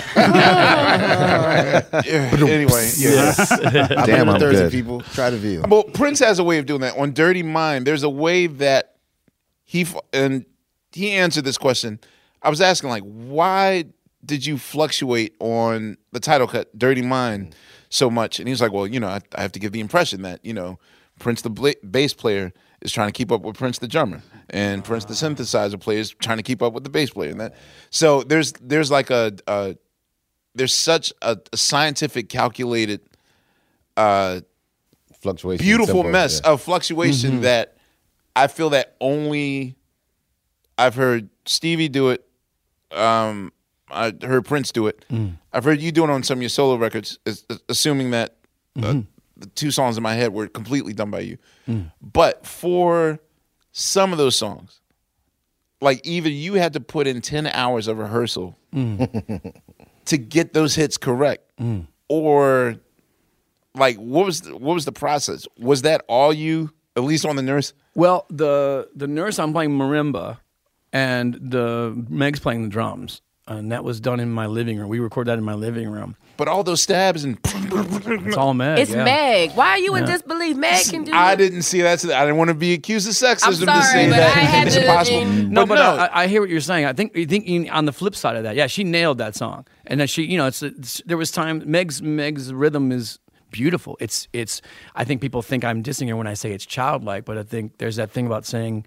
Pablo Picasso said, "I spent my whole life trying to learn how to paint like a five year old." Yeah. and You say that all the time. No, I she, she, we, I would play White Stripe songs with other like sort of, you know, whatever proficient drummers, and they perfected and it wouldn't sound right. Right. And when she would do it, it was like that's just that's it. But she will also say something like uh, on that same album, My Doorbell. The drum beat on that is very jumbly. The timing is squeezed together at times, spread out at times on the drums, and the drum beat's really funky.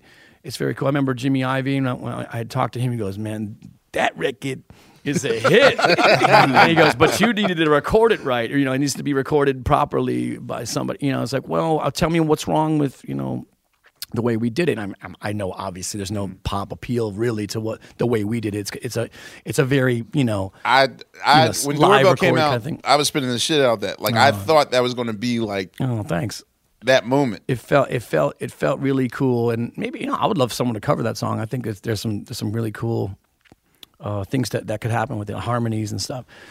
Um, but uh, yeah, for example, that, that drum beat was really like almost squeezed together, uh, forced at times, and feeling like that. But it's it, it just works out. It makes sense, you know. Can you talk about Meg's relationship with the drums? Because whenever I read about it, it sounds like she met the drum, she fell in love with the drum, Mm. and then she just killed it. I think she's just very reluctant, and then also got pick, picked on so much through all the years of you know be, everyone saying she's the worst drummer in music, and and that really Wait, affected who said her. that? Oh, it just seemed like every day Yeah, she was yeah, saying that. I think a lot of people Right? didn't. I, I spent a lot of time sort of defending that because, mm-hmm. and, and here's what happened when we were before we when we were first started to get got signed on our third album. She said to me, "So you know, Jack, people out there in the mainstream, they don't know the Gories and the Velvet Underground and this simple kind of drumming style and things. They're not going to understand They're not gonna me, the reference, yeah. and they're not going to get this this idea. They're just going to think I suck, you know." And I said, "You know, there are going to be people who, are, who aren't going to understand that, um, but I don't think it's worth us. You know, we have to go out and push forward and and just bring that to people. That simplicity." um, you know, what are you going to do? Some people are going to get it, some people aren't, and um, I, I, it's the same thing to me. You know, I, how much how much crap does Charlie Watson and Ringo Starr get all these years later? I mean, Ringo's insanely good, man. I mean, there's some drum fills that are implanted in my brain that Ringo's done, and because he's not John Bonham or or Neil Peart or something, I don't understand. I don't understand that kind of. I didn't realize he was catching hell because, like, Oh, for yeah. me, Well, that's good to hear. For me, um, uh, what's his, uh, Greg Kinnear, the drummer of uh, Deerhoof, and Meg are like definitely my two. Like, I've Mm. stalked you guys millions of times, and like Yeah. in concert, Mm. but I never thought that that was that was the rep. I thought she was very. I think she was the kind of person to make people want to start playing. I was the about to say, you know? and th- is it true that she really felt it like it? She learned very easily and mastered it. That's yeah, because our easy. early White Stripes recordings were just those stabs, just poof, you know, and uh, it was like that. I think the first thing we did was David Bowie's. Um, she wanted to record a, uh, what's the song? I'm an alligator. I'm a mama, papa coming Rock and for roll you. suicide. Uh, yeah, it's on um, Ziggy. uh, Um, sorry, the name's escaping me. But we we did that um, uh, song first, and it was just that was the beginning of our sound. Was that oh, just these stabs, bam, and um, we thought, wow, let's keep going with this, and it, it turned into a whole thing. It's uh, changed my whole outlook on music completely. It just brought it down to a minimalism, and then it was a great, great outlet to do the blues and not be that sort of Stratocaster sort of white boy blues at the time, which was very sort of uh, super super uncool So with were all you the conscious of and that? garage rock and you know. Were you conscious of that to Yeah, I, I think to so. not get pigeonholed into you know, the blues had become that kind of, you know, that Stratocaster-y, really clean, slick thing at that at that moment uh, through the '90s, and it was a little bit like a bar band, a little bit of an embarrassing thing too. But it's also at the same time we wanted to do the raw, getting down to the real nitty gritty of it, the the Lightning Hopkins and the you know Hound Dog Taylor and, and those kind of things and, and figure out a way we could get away with it, you know. And the, the- a lot of the things to do with White Stripes, the red, white, and black color scheme, and the, the way we presented it like children was a great way for us to get away with it. Is that how you found your personal voice? Because your speaking voice is relatively low, Mm. and all of your vocal deliveries are super high and super in that stratosphere, which Yeah. sort of comes from a blues place. But it's interesting just listening to you yeah, talk. I, I don't know. That was a natural thing that that really high stuff. And um, I, I know there was one song when I had my upholstery shop that I loved. It was the BBC uh, Beatles BBC sessions, and it was um, the Beatles Hippie Hippie Shake, their cover of Hippie Hippie Shake. And when it starts off with Paul McCartney, you know, I won't do it now to blow out the mic, but for goodness sake, just super high. Shake it to the left, shake it to the right, with all of your might and shake, and just go even higher than the highest note you did before. That I started to get really into that. Um, so, yeah, now um, it gets it gets wilder. I think there's some stuff on the new album where I'm I'm really squealing up in some some two octaves above where I normally sing. It's just getting up in some wilder stuff.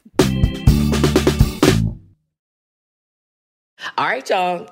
You know what season it is. Tis the season for spring breaking and planning our summer travel.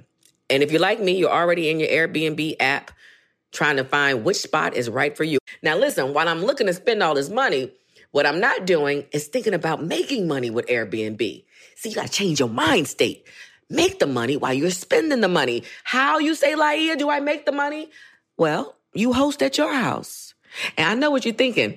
I mean, my whole house? Uh, well, no, you don't have to do your whole house. I mean, you could do a room or, you know, do the whole house. So make some money while you're spending some money this summer. I'm trying to tell you, your home might be worth more than you think. Find out how much at airbnb.com slash host. In the 1980s, Frank Farian was riding high as a successful German music producer, but he was bored. German pop was formulaic, dull, and oh so white. Frank had bigger dreams, American dreams. He wanted to create the kind of music that would rival larger than life artists like Michael Jackson or Run DMC. So he assembled a hip hop duo, two once in a lifetime talents who were charismatic, full of sex appeal, and phenomenal dancers. The only problem? One very important element was missing, but Frank knew just how to fix that. Wondery's new podcast, Blame It on the Fame, dives into one of pop music's biggest controversies. Milli Vanilli set the world on fire, but when their adoring fans learned about the infamous lip syncing, their downfall was swift and brutal. With exclusive interviews from frontman Fab Morvan and his producers Frank Farian and Ingrid Segieth, this podcast takes a fresh look at the exploitation of two young black artists. Follow Blame It on the Fame wherever you get your podcasts. You can listen to Blame It on the Fame early and ad free by joining Wondery Plus. Tired of not being able to get a hold of anyone when you have questions about your credit card? With 24 7 US based live customer service from Discover, everyone has the option to talk to a real person anytime, day or night. Yes, you heard that right. You can talk to a human on the Discover customer service team anytime. So the next time you have a question about your credit card, call 1 800 Discover to get the service you deserve. Limitations apply. See terms at discover.com slash credit card. what is your your weapon of choice? I know, I know that you Mm. have an array of, of, of guitars and a, a collection from heaven, Mm. but your I can't die without it. Is it the the K hollow body or is it is it There's um I have this Army and Navy uh, Gibson acoustic now that I, I got a few years ago. That's now become my that's my favorite guitar. It's really it's from 1917. They built it for they made these for supposedly for World War One soldiers. And as soon as they finally got the guitar into production, the war was over. So, so there's not very many of them. They're like this scaled down, stripped down version of an L1, like Robert Johnson would have used. So it's really, really soft, and and the the neck is like a baseball bat, and it's just uh, it just it fits me perfectly. Mm. So for you, uh, the instrument also has to have a, a, a specific tone. I don't. Mm. It's weird to, for me because back when I didn't have a choice, when like we would have to play in shitty uh, uh, studios, Mm. um, like my first drum set is some out of like Alex Van Halen's Nightmare. Like Mm. it's like some Tama, like Power Stroke. You know, like it's Mm. straight heavy metal. Like Rototoms? Yeah. like all of the organics, double is- kick drum. no, I'm serious. Like whole all of Gong. well, that's you know maybe that goes back to like the what's the record the the you know the the, the boy band record that Oh, you know, whatever. maybe Van that maybe maybe I went through that same period too, which is like you, you kind of get into maybe two kick drums, maybe rototoms, maybe seventeen toms, and Right. you you kind of have to go through that moment and get But that out of your system. My point was that um, at the time, like I was, I was bitching. I was like, "Yo, like I can't, I can't do no break beats on a you know a, a triple uh, kick drum Tama." And the bass drum's like this big, right? Yes, it was. It was uh, I'm serious. Everything you're describing is what I did my first record on. And then my engineer was like, "Dude, it doesn't matter because only thing that matters is how we translate it in the mixing board." Mm. And once I realized, like, oh, I can manipulate this to sound any way I want to. I mean, it's mm-hmm. Smoke and mirrors a, a lot, but it's in the engineering. So, I mean, does it truly matter if you know if you have a, a particular you know Gibson or Strat or this? Did you have a Montgomery Ward? Uh, Yeah, I mean, for the most part, it was it Montgomery Ward Yeah. Airlines and Silver Tones and the really cheap, out of tune, hard to work with guitars. Up until this album right now, where I wanted to use the easiest guitar I could possibly play. So I'm playing this Eddie Van Halen's Wolfgang that he designed for all this You're playing touring. new? and it's and it's just I, I've never played a guitar guitar this easy to play. It's crazy. I, I don't. It it's it's one of those things where what do you do? You you know when you get a first class ticket on a plane, do you can you ever go back? I was going to say, do you have do you have a fear of once you sort of dabble and dip your toe into, all right, let me see what GarageBand is about, or get this particular new shiny drum set or guitar, whatever, Yeah, that you might slip into a rabbit hole you can't fall out of. Yeah, I think I, I, I definitely. I'm, I'm sure you know. I'm, I'm eh, definitely what you were saying before from the discipline sort of side of things, where I can dabble and, and, and, and get something out of it, but then return to what I think feels more soulful and, and more makes more sense for what I'm trying to accomplish. I'll love. I'll sit around and play with a, a synthesizer for hours, knowing full well that I'm never going to use this thing live or something like that. You know. But uh, sometimes it does. You know, like when we did Icky Thump, I, I was trying to, I used this instrument that you, the Beatles used on Baby You're a Rich Man, this clavioline, the very first synthesizer. And that became a thing uh, I took on stage. And that turned into a Moog Little Phatty. And then I started to, you know, learn more about that. And that's now become a, a, a big instrument for me, is the, that Moog. So when you're making decisions on what instruments and to use and to play, um, do you have a judge and jury in your head? So okay, say if I presented to you uh, the first edition of a Yamaha DX7 Mm. from like 1986, like Right. this horrible Richard Marx patches. Sure. You're turning purple already. Yes. Richard Marx. Start playing the electric piano patch. No, but it's it's like uh if if presented with that, I Mm. mean, oh my god. You just ever have a moment where you just fucking forget your question? Oh, yeah. There- All the time. My Can I, could I make it work? Were you trying to say that? Could I make well, it work? I Or- think I was going to go there, but Yeah. there was a reason why I Stoner brought up a moment. DX. No, whatever. But I mean, could you? I mean, could you make it work or Well, there's that line from uh, what's that line? I think John Lennon said something about you know I'm an artist. If give me a tube and I'll fucking make some sounds come out of it. You, you know that uh, that that's your job as an artist. That when handed the scenario, which I think that I've done a lot in the in the past, which is to set up the scenario of here's where we're to be, here's what people are to be in the room, and here's how long we're to be here. That's it. As far as what the music sounds like, I don't care what it's going to come out like. If it comes out soulful, comes out punk, it doesn't matter to me. As long as I've set up the scenario and like I said, eh, some of the keyboard choices, some of those tones, to me at first was like, wow, okay. And then later on, I'm like, okay, yeah, now I get it. That really does work. That really does work. And I don't remember emitting any of them while we were mixing the album. You know? So part two of that question is: Are you afraid that snobs like us mm. will be? Come on, man. Everyone uses the da da da da da da da. Like I could instantly tell that it was the da da da app that he used on. You know, Sure. I, I'm a big fan of not noticing uh, production, which is it's hard for me to like when I hear like oh they put that uh, eventide reverb on that vocal. I, I hear that. I hear that. When I don't hear it, when I just hear the music, I don't even notice the production. I really love that. That feels good to me. But can you? But can you even enjoy an album without getting into? It's hard for me to do that. Like, Mm. it, it's um, analytical and Sure, trying to yeah. figure out what the. That's my hope. My hope is to first just love it, love it, and listen to it, and maybe ten listens down, start thinking, "Man, how did they get that drum sound?" That that's. Uh, I was just thinking about that uh, yesterday in the car. We were listening to uh, "Let's Go Crazy" uh, gu- guitar solo, and it was sort of like, you know, I never thought about it. What was he using? An octave pedal on this? I never heard this solo a thousand times. Uh, just saw it. I I don't know. I'm, I kind of want to go look that up now. But can you talk about your evolution of, of thinking of that? Because I until Thursday. Because I didn't say that. Because I think like with the early White Stripes record, it was just like two people in a room, Mhm. press record and go. Whereas this this last album feels like Yeah, to the me com- that, that- opposite, that, yeah. you did put it into Pro Tools and you did cut it, you did Mhm. smush it around because and, and that and that seems not antithetical to what you're saying, but like Mhm. like an evolution and even like the and let's say that the White Stripes early records seem super riffy to me and super Yeah. hooky. The middle of your career, to really put it bluntly, like the mm. Dead Weather Raconteurs stuff is a is a different thing, moving more towards rock. And then this feels that's the hope, yeah. right.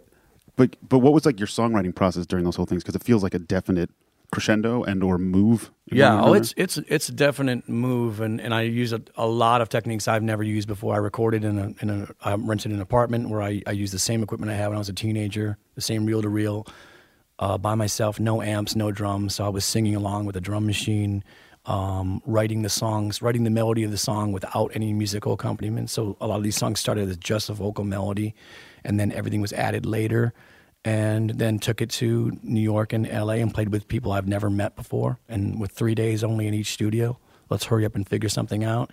Um, and then recording all that to tape and then dumping it to Pro Tools and editing in Pro Tools for months. I had something I'd never done before either. So you put yourself on a time limit. Yeah, for each city. Yeah, three days in each city. Why do that? Because I I wanted the energy of. Uh, I, I didn't tell them as I told them as late as possible before we did it, so that the energy is holy shit. What are we doing? And then nobody knows each other, so you have that great energy in the room of everyone's scared a little bit, and they also want to impress each other, so you get that great energy. That's totally different than if I would have said two weeks ahead of time. Okay, guys, here's the demo for the song. Learn this part, learn that part. See you on Wednesday at two o'clock, and then we'll have lunch it's at four. canned. It's You know, rehearsed. It's- yeah. they then got they've it got down. they've prepared it. They've figured it all out. But to walk in the room and nobody knows what what's going to happen. That's a way more interesting. Producer energy. That's a move. Miles Davis It's a producer shit. move. That's, Yeah. some- Produce thing- yourself. that's With- something that happened in this room with with D and you guys. Mm. All that, Well- all the millions of hours of, Oh, of yeah. D is D'Angelo, everybody. Yeah, we recorded Voodoo in, in this room. Hmm. Who were the players on this uh, new record? Who were some of the players? We got Neal Evans and DJ Harris uh, on Neal. keys in New York. Uh, Neal's a monster. Charlotte Kemp Muhl on bass, who plays with uh, uh, Ghost of the Sabertooth Tiger, Sean Lennon's band.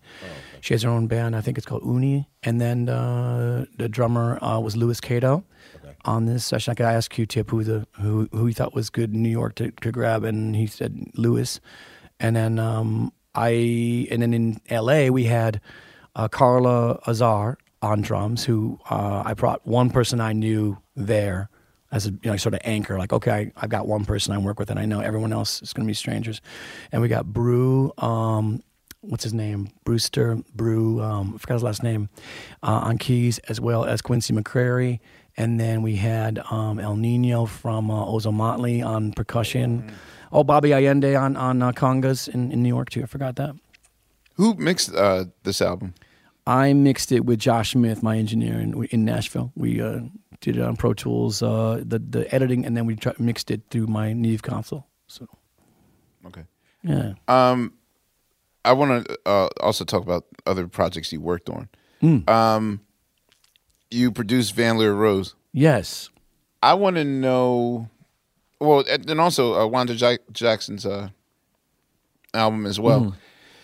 How do you?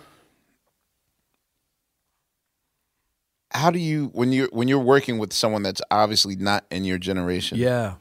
and how do you? Because again, you well, Fonte mentioned earlier that you have to manage people. Oh yeah. So, having been in her presence a few times, how did you get that album achieved? And It's tough. I mean, every every person is different, obviously, but I've I've definitely done my time with many oct- octogenarians on. Uh, uh, but but uh, it's uh, Loretta was just great because she's just so funny and and so talented, and I, it would be line by line a lot of it. She rushes. She starts singing the next line before it's time, before we've gotten to that moment. And I said, okay, we, we you you got to put that pause in there. And she goes, Jack, I've been doing this since my first record. I I'm I'm famous for this. They used to, they used to make fun of me back in the '60s about this. I I rush, and she does. She rushes on live on stage. The band has to jump to the next verse. Uh, because she just runs to the next line. So we'd have to do it, and we did on tape. So we had to do it line by line, a lot of that stuff, because we couldn't edit it later. and you didn't use Pro Tools. No, that was on eight track. Otari. Always yeah. wanted to know if you. Oh shit! Really? yeah. So the patience factor was. Oh yeah, very patient. Yeah. You know what? One, one of my favorite. mm, I'm about to say one of my favorite joins was. uh, uh, how did you get her to do? Was it Little Red Shoes? Yeah, yeah. Where she told the story and Yeah, she was just telling us that story in between takes, and uh, I was like, "Whoa, whoa, whoa, whoa! Hold on, don't don't finish. You know, let's roll tape real quick." And she she went back and, and rolled tape. she added music afterwards. I I added the music later and edited that together back in Detroit at Okay. Brendan's studio. Because in my head, I'm like, yo, how in the world did he manage to? Oh man, that would have been a nightmare. Did a perfect. Yeah, I was going to say like, there's no she way. actually tried to do it. She actually tried to tell Live? the story along with the music, but the story kept going. The song had ended long ago, and she had five more minutes of story to tell. So that took a lot of time to edit that down into making it work. But it was it was very cool. She got the idea. She thought it was a very cool idea. Oh, okay. Um, when you uh, you also did a a Bond song. Uh, yes, yeah. With uh, Alicia. What movie was it for? Ah, Uh. Quantum of Solace. Uh, Quantum, Quantum of of Solace. Sol- Solace, yeah. Mhm. So is is it is it an Caricature. is it an honor to be asked, you know, to do the the iconic Bond song? Oh song? man, it. yeah. That that that is that was an insane honor. It was also I knew I was entering sort of like you know like doing something for Star Wars or Star Trek or something. You enter in this franchise, you're entering a world of of pain because you know this is a whole 50 years of fans who are, are very scratchy about anything to do with their beloved characters. So you have to be careful. But the reason I got that gig was because Amy Winehouse wouldn't show up to the recording sessions. They were going to do, I think it was, I don't know what it was. I guess it was Amy Winehouse and someone else. Probably it was a Mark. duet. Oh, okay. And because she wasn't showing up, they asked if I would do it. And what about me doing a duet? And I said, yeah. And uh, I offered the idea of Alicia Keys.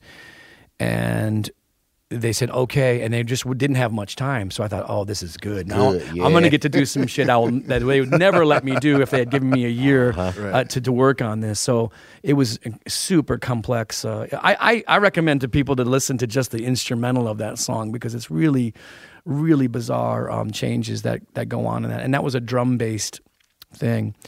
And uh, Alicia came into to Nashville and, and did her thing with it. And um, but it's very divisive. I think it was the first time I had to put out a song that was divisive, and people just loved it or hated it. And the and the one time I got to hang out with Prince, um, he was um, at this club and uh, walked over and sat down, and he said, um, um, "Well, I, re- I really love that James Bond thing you did." Oh, I said, "Oh, it was it was right at the time it ju- had just come out." I said, "Oh, thanks for saying that because a lot of people hate it." And he goes, "Really?" I thought it was real strong. I thought Why it was real Alicia? strong. Why Alicia Keys? Because you said that was the first person that you thought oh for yeah, that. I just left? thought her voice would just be like, Who's left?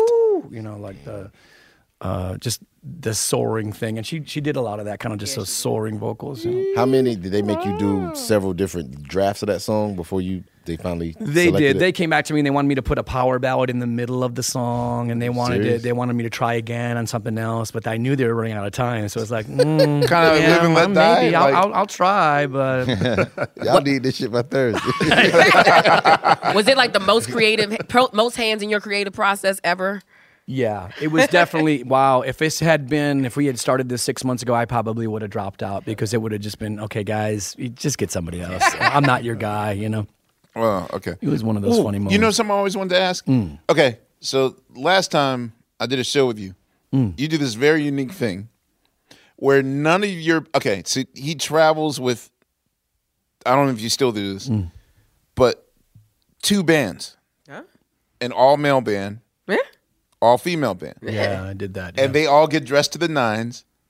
And then about 45 minutes into showtime, they're told which band's going to be his band tonight. What? what in the rich Yo, motherfuckers would kill me. but what I, The Roots should do that. I think we still do that. I know. I think we do. that. yeah, I'm not coming in today. Uh, just, You just go. Send Ray angry up there. um, but one, I, mean, I, I never, I'm never going to ask you why you do things because you are who you are, and that's why. So, but.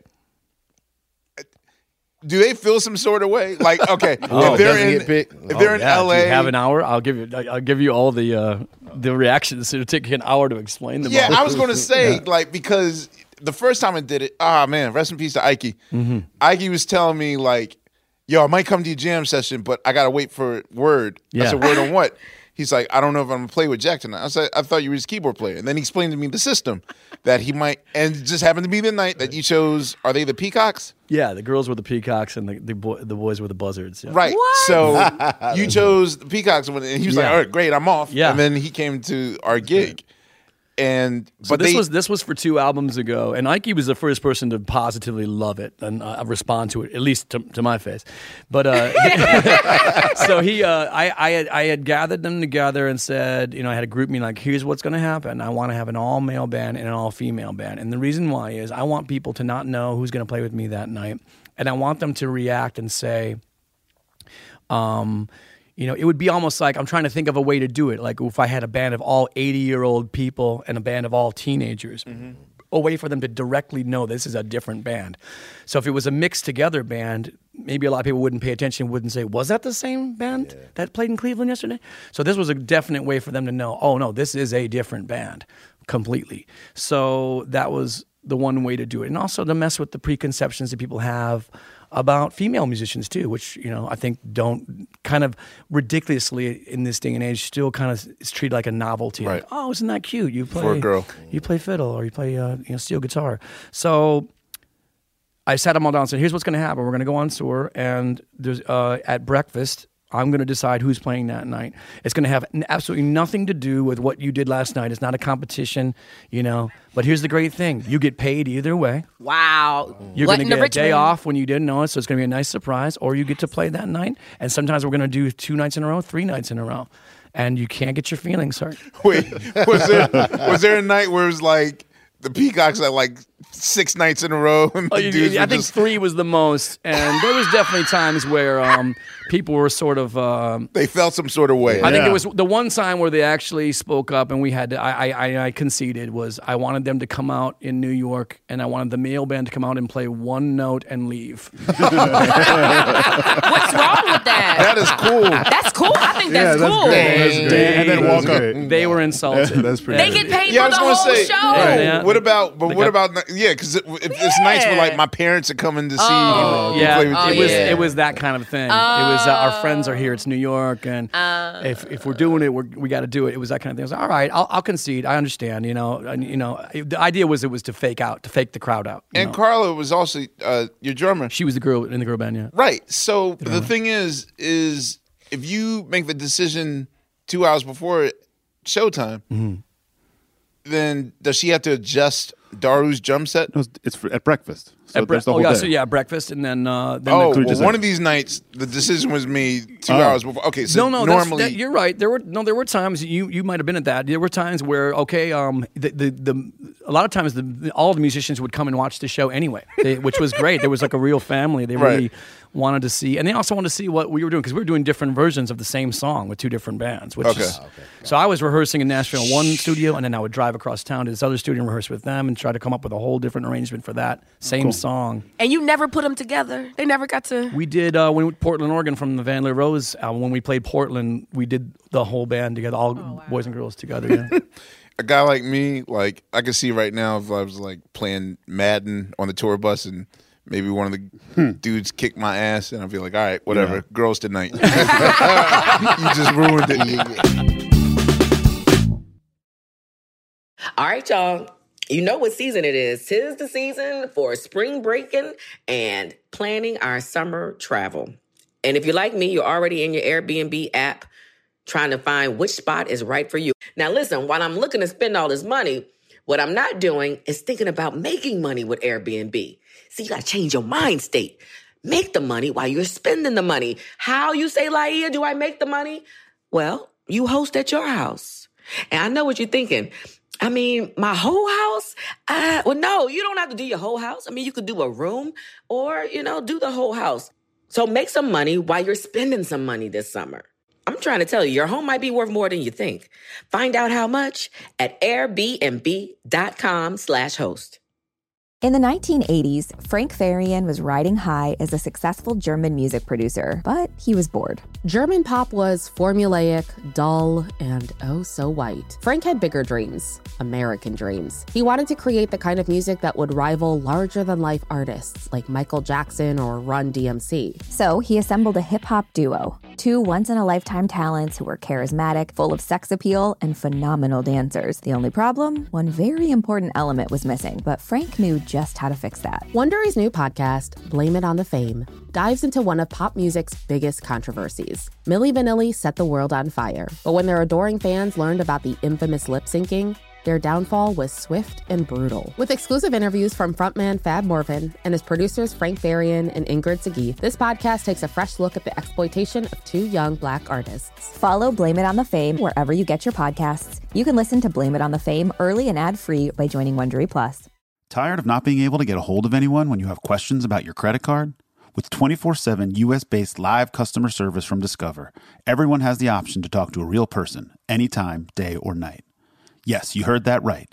You can talk to a human on the Discover customer service team anytime.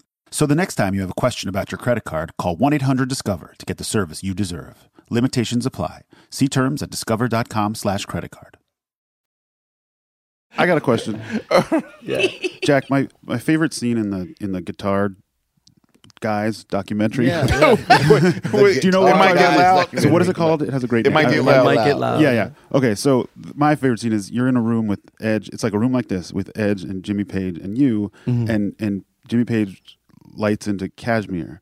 And the best fucking part of this film is it then pans over to you, and I just want to know what you were thinking because you just look like.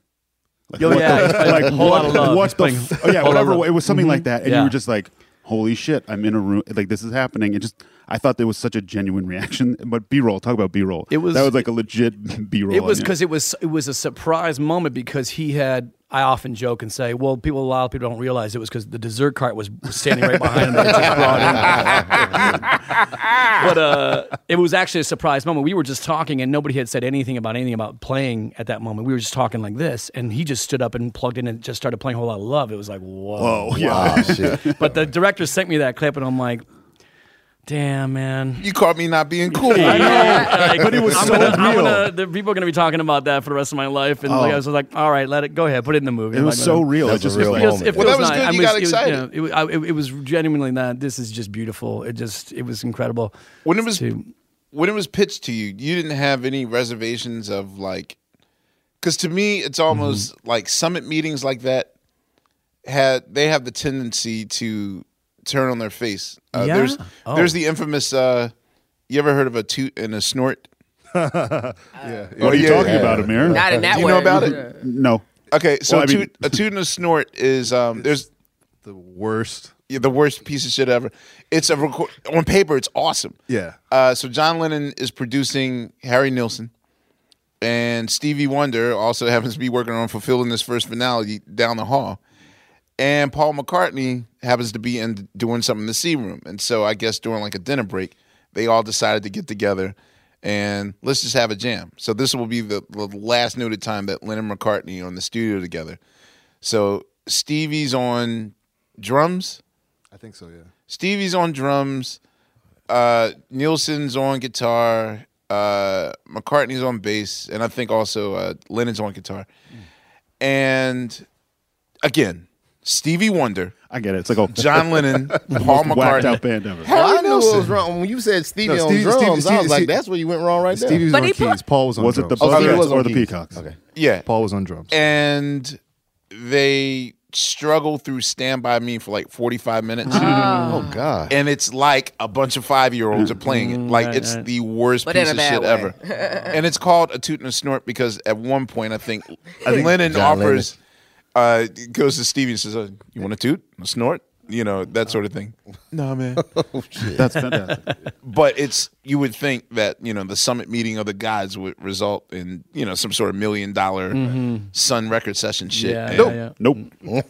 It was the worst piece of Sometimes the shit ever. cameras in the room are, are what ruins it too. Uh, because Not this people are time, like, though. Yeah, Pandora. that time. I- Speaking of which, everyone. Okay, so we got cameras in this room. Yeah. Everyone, can we just say yes one second, like nod yes? Oh, to the yeah. B cameras. Okay, can we one? all just laugh right now? Yeah, that shit. You crazy, boy. You wild. You wild, nigga. okay. Stop. Phonte. Okay. All right, we're good. Steve's gone. We got it. Steve's Go gone. see Yeah, Chat with Sugar. yeah he's editing the episode I bet you. Steve is literally on his IG right now. So your like, third man, you guys actually, you're a, plant. Y'all press records. Yeah. What is the lead time on y'all stuff? Because I might actually need to press yeah, we try to be as fast as possible. Like one of the one of the holdups is plating a record. You know, getting it, getting the metal plates made. That usually is the is the one thing that stalls a project um, the most because once you have the masters in the room and you, you can just kind of start whipping whipping them out, uh, as long as the test pressings are sound properly. So there's there's some stumbling things. If test pressings come back and there's a there's a skip and then and you got to start over again, get a new plate made. So that that can be, but but usually it's pretty can be pretty fast. A few weeks. Does, does the various uh, artwork art? Oh, what's up with me Caricature. in words today? Caricature. Uh, does the, the various uh, options of artwork that you do to your vinyl, like uh, uh, you once had uh, uh, an angel appear, Hologram, a yeah. hologram angel on your, Yeah. like, does that affect the sound at all? Uh, some of those things do. Uh, number one, if you uh, the reason why black vinyl is became the normal color for vinyl is because it's the best sounding color, uh, the best sounding substrate. Uh, well, not substrate, but the best sounding material. Um, when you use colored vinyl like red or blue or anything like that, you do uh, lose lose sound quality. So that's why black became the standard. That's right. I knew you were going to say some shit. You knew that was coming. right on time. I knew it was coming. is so nah. Let me play it. Uh, it's gonna, it's gonna take a while. Show is. Thank you. Right. Okay. Uh, uh, any final questions before I wrap I, this I up? got one or two. Oh Yes. my God. Um, so, as Amir stated earlier, we're in Electric Lady Studios here Yeah. in New York. Uh, I know you've been here before. Have you ever recorded here? The White Stripes put on a concert here. It's the only time I've ever recorded here, and we actually re- released it. It was we did a version of our song "Ball and Biscuit." We did like a ten minute version of it. I think we released it on a, a twelve inch uh, vinyl uh, at the time, um, and that was a great show. That was the only time I'd ever been before.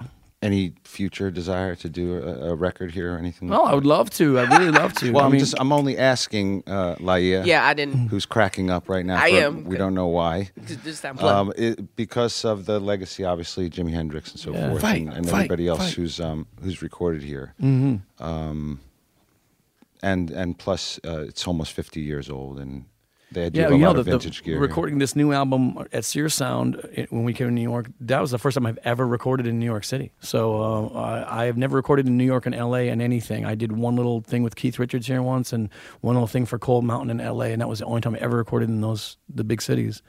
I always kind of was scared to to come to New York and LA to record. Like it was too much going on, too claustrophobic. Um, so I thought, well, that was another way to in this album to to break out of some things I, I'd never done before was to do that. Um, I guess an unrelated question, but um, how do you uh, are you a fan of the Daptone Records label? Yeah, they're doing great, great work, great work.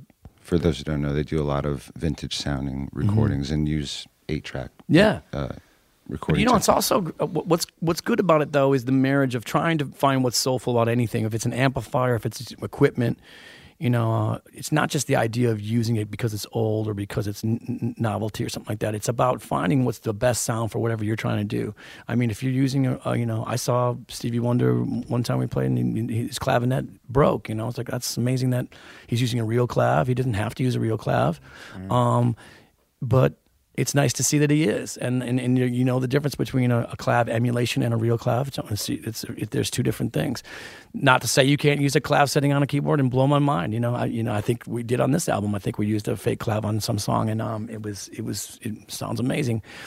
Uh, it's just about what, what works for you, and you know what if you, what I like to do is marry the best from the future and the and the past together, and find some some kind of synthesis between that, and that way you get somewhere new with it. I'm I'm always trying to get somewhere new, you know, regardless of how what the what microphone and what amp is in there. Bill, I'm good, man. Phontigallo? Shit, Yeah, we that was a good. good I- answer. I got questions. We got it. close. That was a great way to close. Yeah. Yeah. Like, Jack gotta go. Motherfucker, I'm asking do you have a last How a many hand last signals I got to give y'all? anyway. they in the control room. I'm, we know already. he kind of a big deal, so you know. Anyway, so Jack, we want to thank you. we want to thank you uh, for coming to the show. Thank show you today. so much. I I, mean, appreciate gotta it. tell you, in- incredibly interesting and intelligent questions. You guys, I Thank you. Really, really did your homework and everything. I'm just impressed. This No, is we're fans. Amazing. No, Thank this- you so much. You is- obviously really love music, and that's I love to hear that. Thank we you. are music nerds. Um, so uh, before I sign off, I just want to remind you, listeners. Yeah, I'm doing my. We got to pay the Plug. bills. Uh, my fourth book from Okay. HarperCollins comes out. Uh, you can get it right now as of this recording. It's called Creative Quest. It's a book or a manual guide uh, to creativity. Oh, If oh, that's such a horrible doesn't make sense. sell. uh, let's Yes. stay tuned for the audiobook. I'm, I'm excited. Actually, yeah, the audiobooks and shit. I, I, I, after hearing Jennifer Lewis's audiobook, I went and redid my entire audiobook over again, and it's fully. There's a soundtrack to it. There's vignettes. There's acting. It's This is awesome. it's on point. Yeah, It sounds like a it's black creative. play. It is.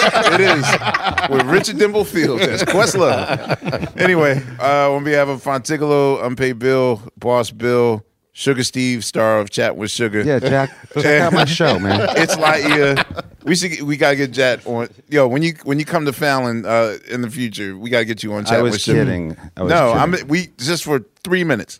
Okay, three we'll do it. Chat with Sugar. you and Jack White. Uh, Jack, thank you very much. Thank you. This is Wow. Questlove. Thank and we'll you, see you on the next go round of Yeah. Questlove Supreme. Only on Pandora. Thank you.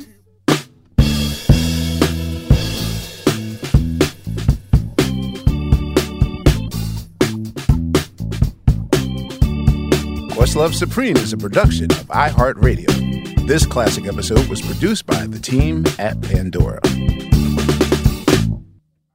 For more podcasts from iHeartRadio, visit the iHeartRadio app, Apple Podcasts, or wherever you listen to your favorite shows. Welcome to 500 Greatest Songs, a podcast based on Rolling Stone's hugely popular, influential, and sometimes controversial list. I'm Brittany Spanos. And I'm Rob Sheffield. We're here to shed light on the greatest songs ever made and discover what makes them so great. From classics like Fleetwood Mac's Dreams to the Ronettes' Be My Baby, and modern day classics like The Killer's Mr. Brightside. Listen to Rolling Stone's 500 Greatest Songs on the iHeartRadio app, Apple Podcasts, or wherever you get your podcasts. Hi there, I'm Bob Pittman, Chairman and CEO of iHeartMedia. I'm excited to announce a new season of my podcast, Math and Magic Stories from the Frontiers of Marketing. Our guests this season show us big risk can yield big rewards, like Rob Reilly, the creative head of one of the world's leading advertising firms. I try to create environments where anybody can say anything without any judgment. Listen to a brand new season of Math and Magic on our very own iHeartRadio app, Apple Podcast, or wherever you get your podcast. Jon Stewart is back in the host chair at The Daily Show, which means he's also back in our ears on The Daily Show Ears Edition podcast. Join late night legend Jon Stewart and the best news team for today's biggest headlines, exclusive extended interviews, and more. Now, this is a second term we can all get behind. Listen to The Daily Show Ears Edition on the iHeartRadio app, Apple Podcast, or wherever you get your podcasts.